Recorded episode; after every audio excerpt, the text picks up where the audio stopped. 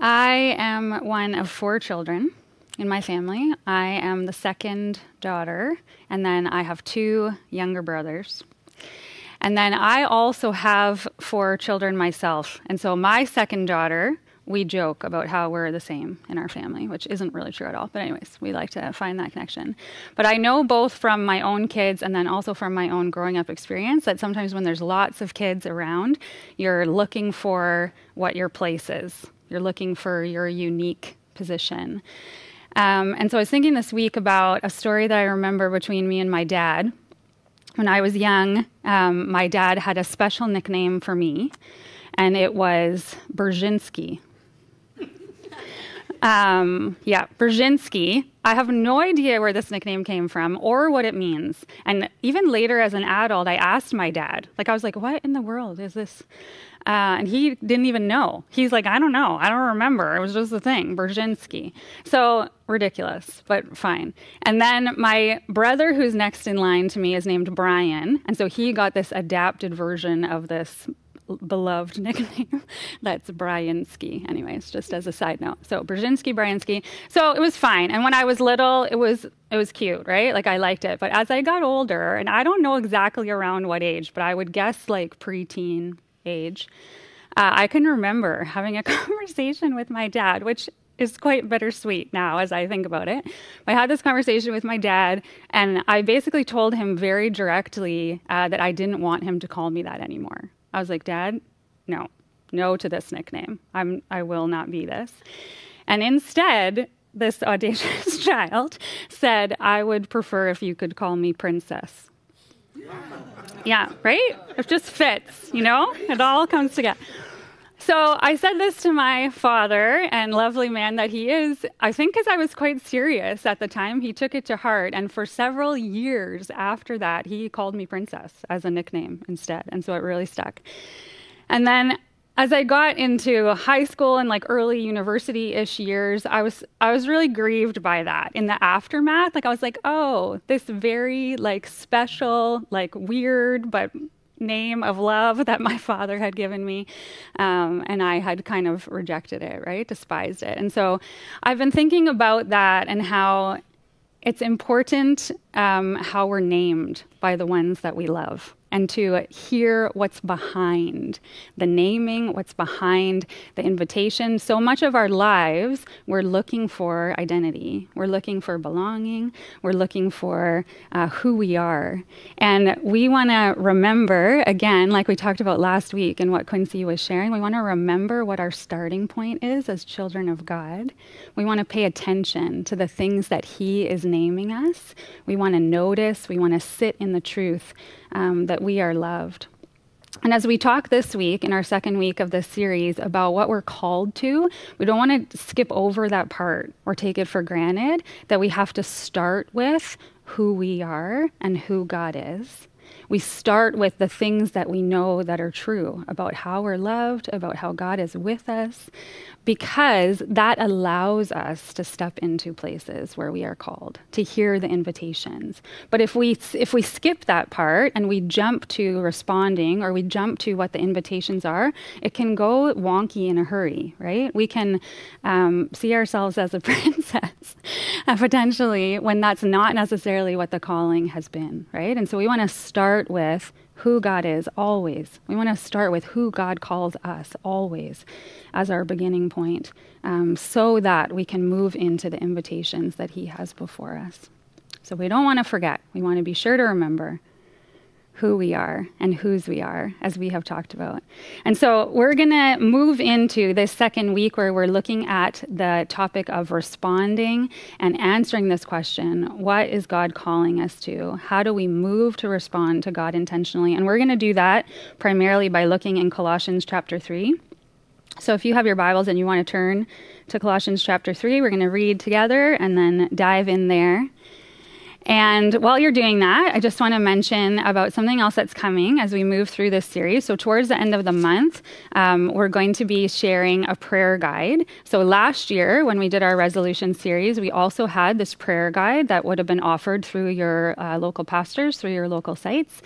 And this, as we spend this time in the month of January on resolution, we're trying to have a space of kind of reset and looking at all of these topics that we're working through.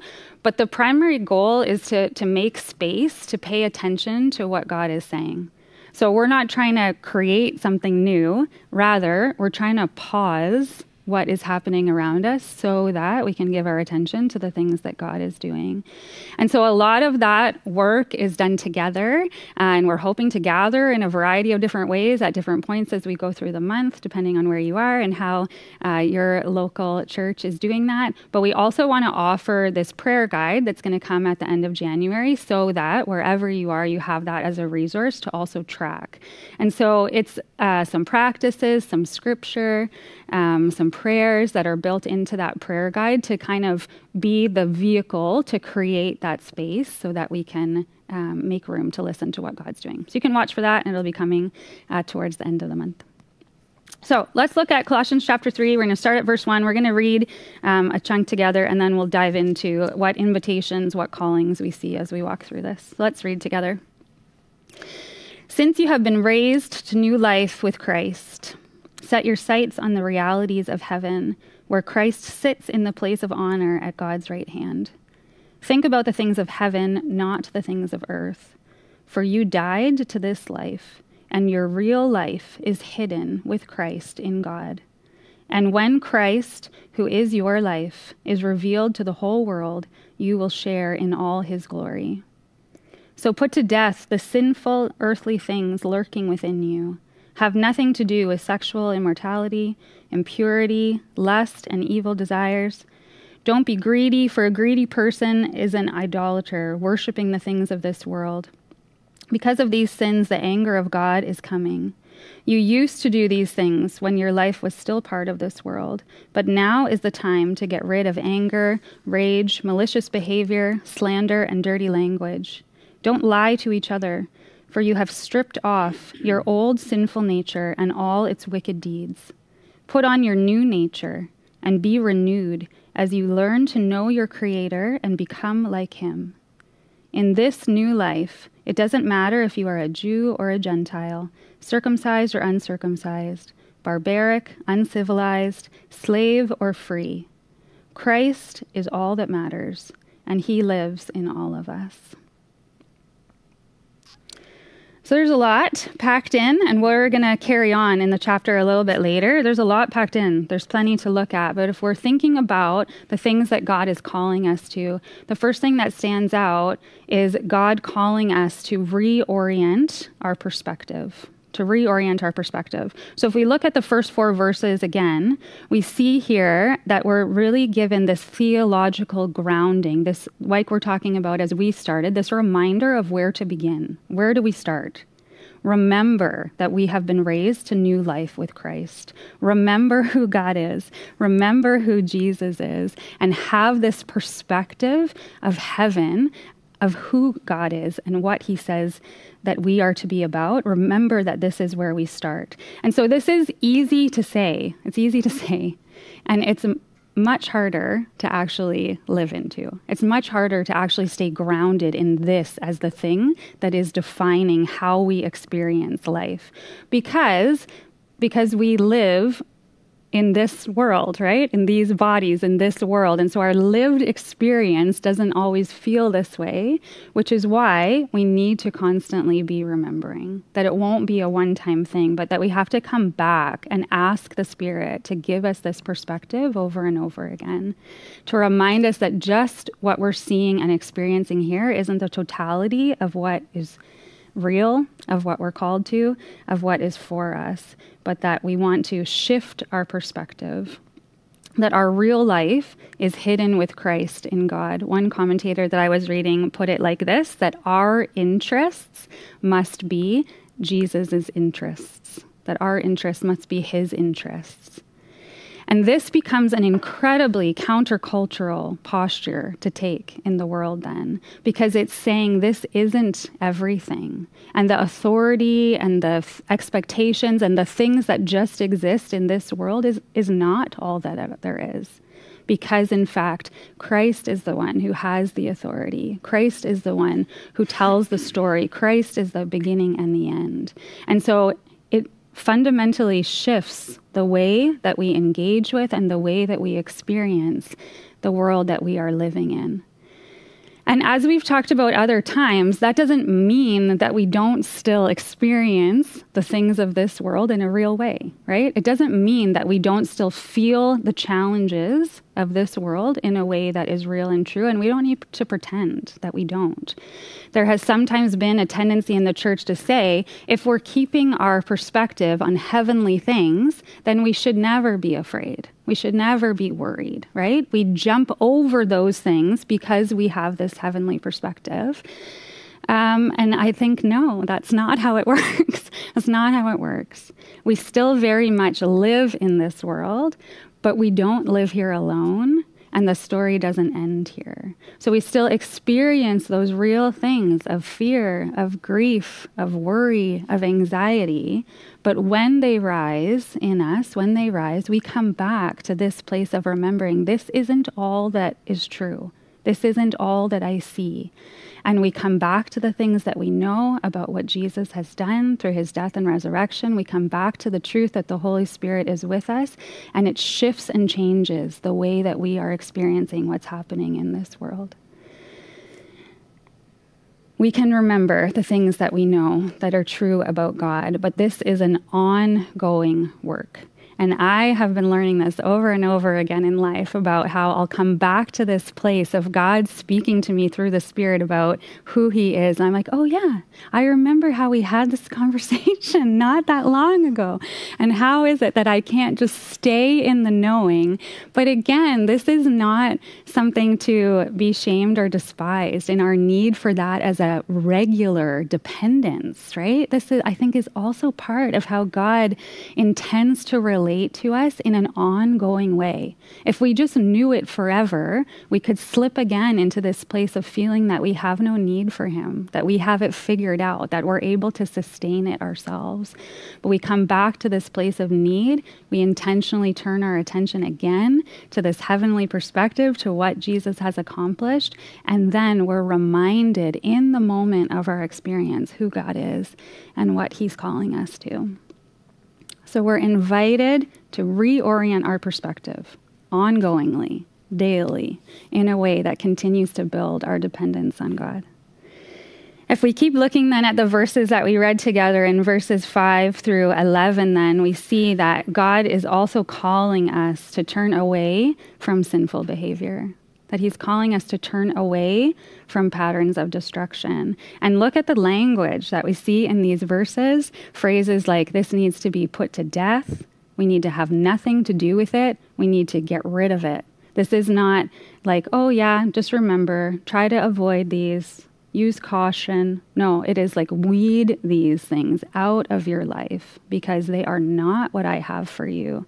They are not the way to follow where I am leading. And when we're grounded in the truths that we talk about at the beginning, when we start from this place of remembering and keeping our eyes on the things that Jesus has accomplished, we don't have need for the things that are listed below. We see in the examples that are given here of behavior and choices that in this kind of behavior, in this kind of living, there's a clinging to the way of the world that does not match with the way that Jesus has called us to. We cannot have it both ways. And so, if we're looking for um, fulfillment, if we're looking for meaning, if we're looking for satisfaction or some kind of purpose in these other areas that are listed in these behaviors, we're not looking for them in God. Because if we're looking for them in God, they're filled. They're filled. We have what we need. It's there. And so when we start acting out into these other behaviors, we're saying that God doesn't have what we need. We're acting as if God doesn't have what we need. And so instead, we want to turn away, turn away from these sinful behaviors, turn back to who God is and what He calls us to. And in the same way that we don't pretend that we don't feel fear or we don't feel grief, we also don't want to pretend that these things aren't part of our lives. We read a list of the, like this in scripture and we think, oh, yeah, for sure, these things are not the things I want. But I think part of the calling that God has on us is to, to spend the time here too, to look at the places where these things have continue to be a part of how we function and how we live and how we choose things, not for the purpose of shame, not for the purpose of guilt or any of those things, but so that in the same way we can invite Jesus right into the middle of those things that are in our lives and that He will do the work of weeding it out, that He will show us the way to turn away from these habits or these choices. We want to add, ask God to come close to these places so that we can be met with His love and His light there. We want to invite the light into the darkness. And we want to do it now. We want to do it now, right? This language of urgency, this language um, that says that we need to get rid of it, means right now is the time. I also think this is an ongoing thing, right? This is not a one and done kind of situation where, oh, I've dealt with that and it's over, that there will perpetually be places in our lives where we are drawn away from the way of God and we need to make the choice again to turn back. And we do this remembering again who it is that's calling us, right? Who it is that's calling us. We don't do this um, out of obligation. We do this as a response to the love that has been freely given right? We start with who God is. We start with who He says He is. And then that should compel us away from these destructive behaviors in our lives because we know that we're coming back to a place of love. We know that we're coming back to a place where we are known. We know and choose to believe that what God offers to us in that space is far better, far better than anything that we could find in any of these other areas that we're talking about. And if we're not sure about that, if we're doubting that it's better, I think we need to ask God to show us again. Ask Him to show us again the life that He has, the way that He has, so that we turn away, so that we say yes to Him again. And the last thing um, we see here in these verses about what God is calling us to, we want to look again at verse 10 and 11. Verse 10 and 11 says, Put on your new nature be renewed as you learn to know your Creator and become like Him. In this new life, it doesn't matter if you are Jew or Gentile, circumcised or uncircumcised. Christ is all that matters, and He lives in all of us. So we see that Christ is calling all of us, all of us, to live real lives that look like Jesus. This is in the midst of our real lives, whoever we are, wherever we are, whatever has been the story of our life, that's the exact place where Jesus meets each one of us and says, Here I am, and I am what you need. I am what you need. This is an ongoing work of being renewed to become more and more like who Jesus has created us to be. The work of being transformed more and more into the likeness of Christ as his beloved children. And it does not matter who we are.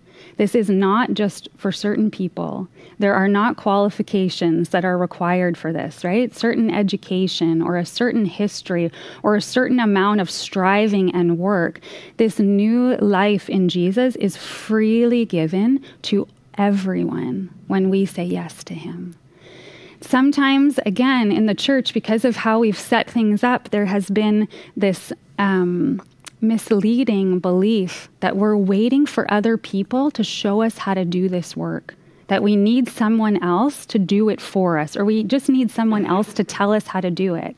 And we do need each other, right? We learn from each other, we grow from each other, we see things in each other that reflect who God is in unique ways, but also Everyone is given what is needed. Christ is all that matters. And when we say yes to Him, He lives in, in all of us. So we have what we need because of what Jesus has done. And that everyone is able to move forward in these invitations, in these callings, because the Holy Spirit is with them when they say yes to God.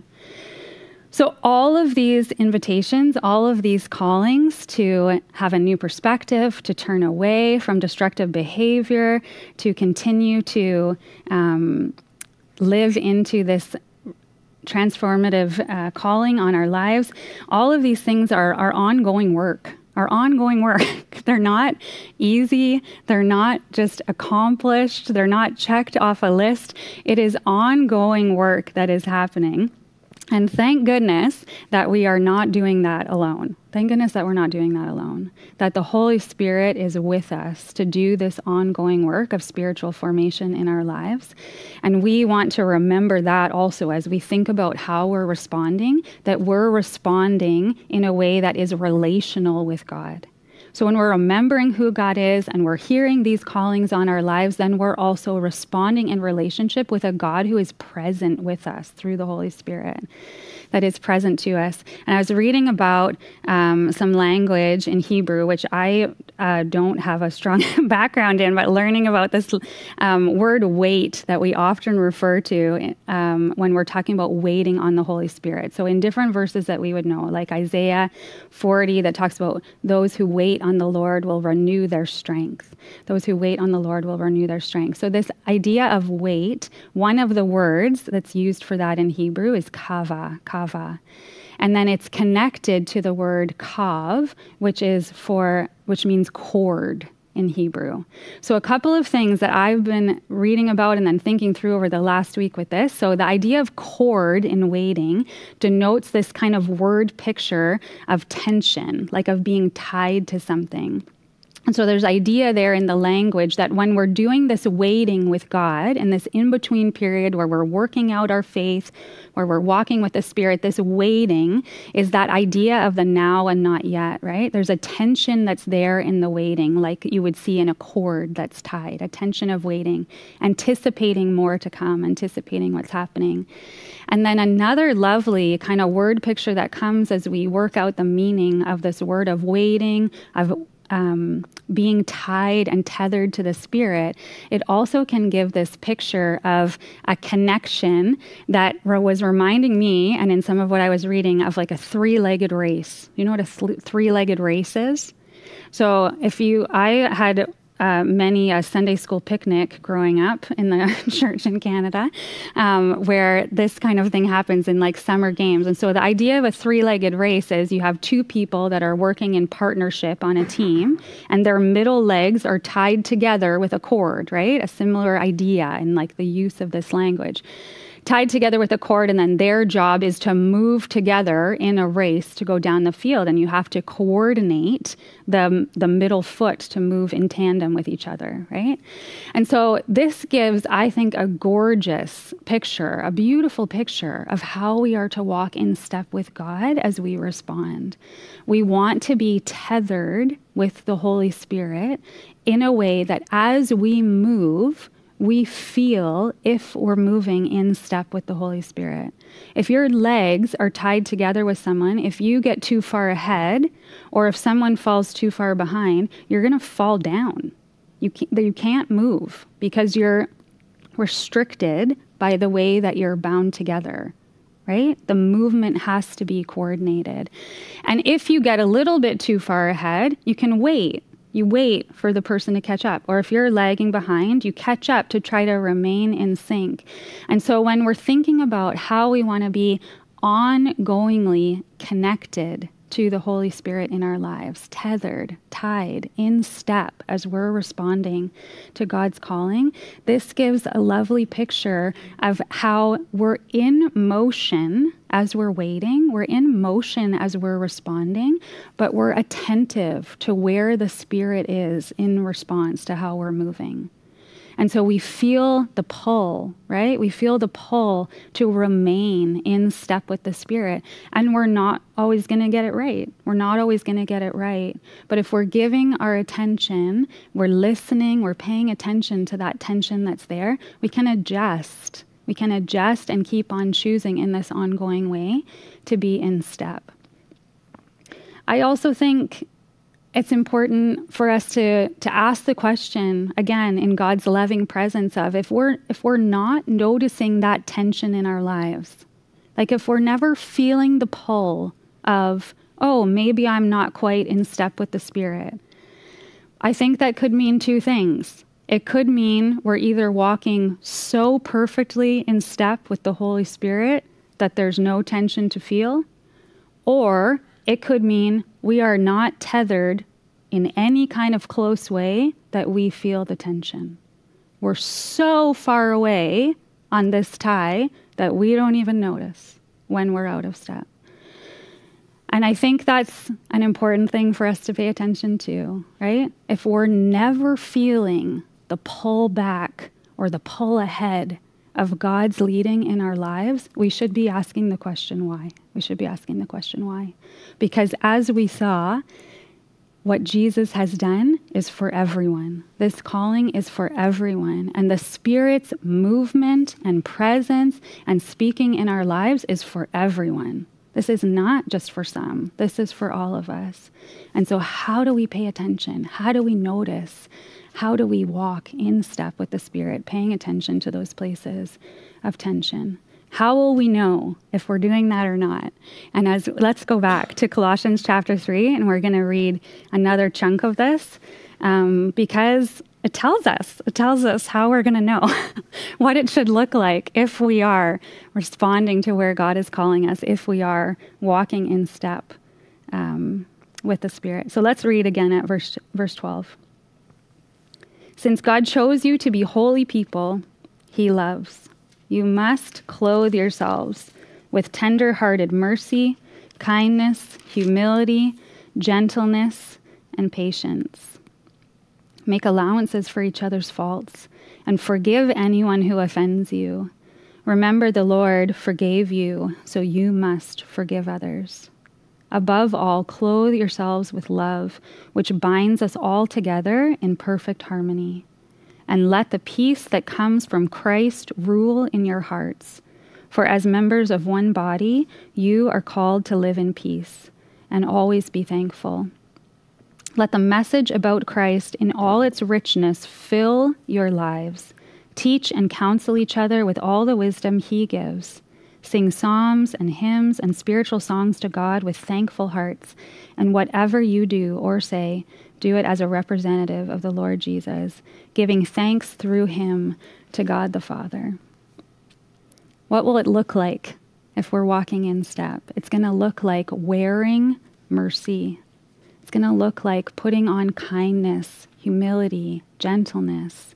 We are going to see the fruit of the Spirit in our lives when we're walking in step with who He is. It will look like the real gifts that God gives working out in our real relationships, in our real church, in our real neighborhoods. It will look like forgiveness and grace.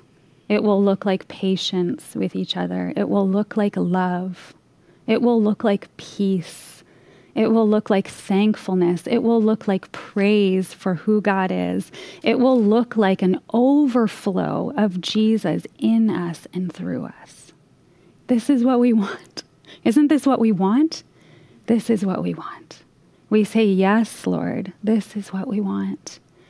And so, if we're saying yes to what it will look like, we need to also be saying yes to the callings and the invitations that have come before this because it's ongoing work to do with God's help, with God's presence with us. This is freely given, but it is also an ongoing partnership that involves us, that involves um, our consent, that involves our lives, that involves us saying yes to the way that God wants to call us back to Himself over and over again. We want to say yes to who God says that we are. And sometimes, like me with my silly nickname story at the beginning, we think we want something different, right? We say, Yes, Lord, I want to be this representative of who you are, but I would like it to look like this. I would like it to be called this. I would like to experience it this way. And I think God meets us there and redirects us back to be, remind us again that no, the way that I have named you, the way that I have called you is the good way. Trust who I am. Trust what I have set before you. Trust that the good work that you will do with me here is the way that you should spend your life. And we believe that it's good because of who is calling us and how we know that He is good and that He loves us. So we want to pause here for a minute together. And because we're looking at this theme of respond, we want to try to take a few minutes to do that and move it again, like we've talked about other times too, from not just our head, but how do we engage the whole of who we are to make some space together intentionally to give our attention to God, to allow God to highlight the things that He wants to speak to us as we spend this time.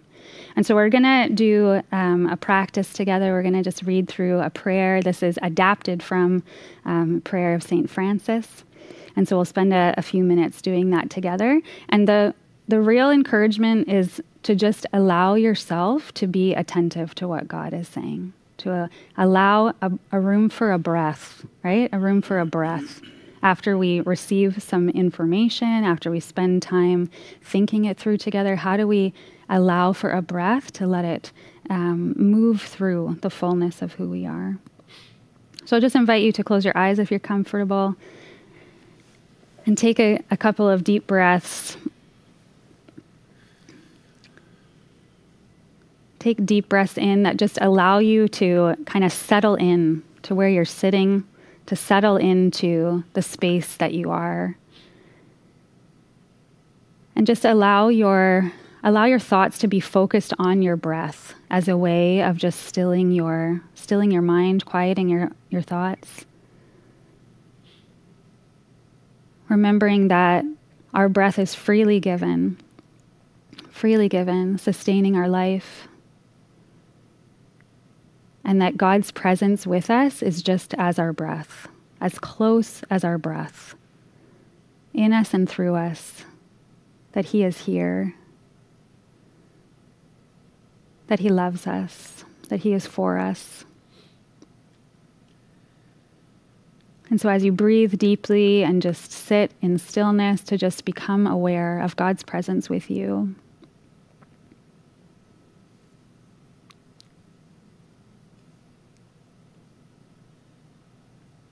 To ask God what He wants to draw your attention to.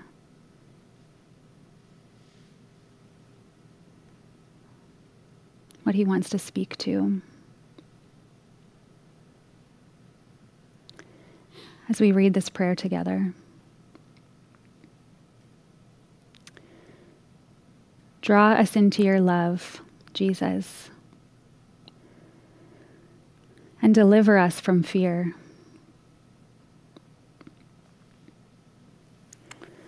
Lord, make me an instrument of your peace. Where there is hatred in me, call me back to your love.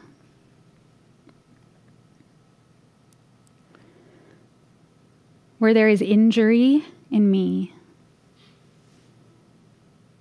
hold me in your grace.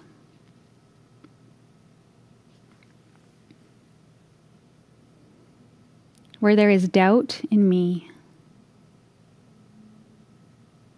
Lead me back to faith.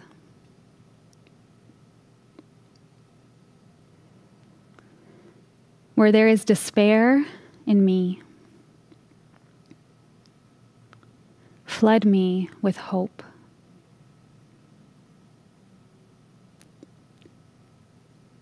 Where there is darkness in me, Guide me to your light.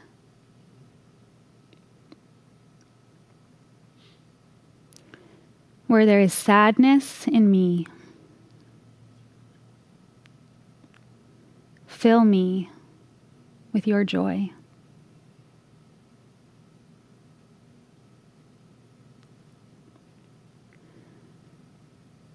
Lord, our prayer is to be instruments of your peace. Where there is hatred, teach us to love. Where there is injury, let us bring grace. Where there is doubt, may we gently speak of faith.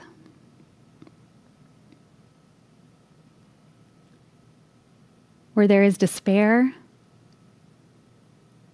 help us pour out hope. Where there is darkness, let us hold up the light. Where there is sadness, Lord, may we be bearers of joy.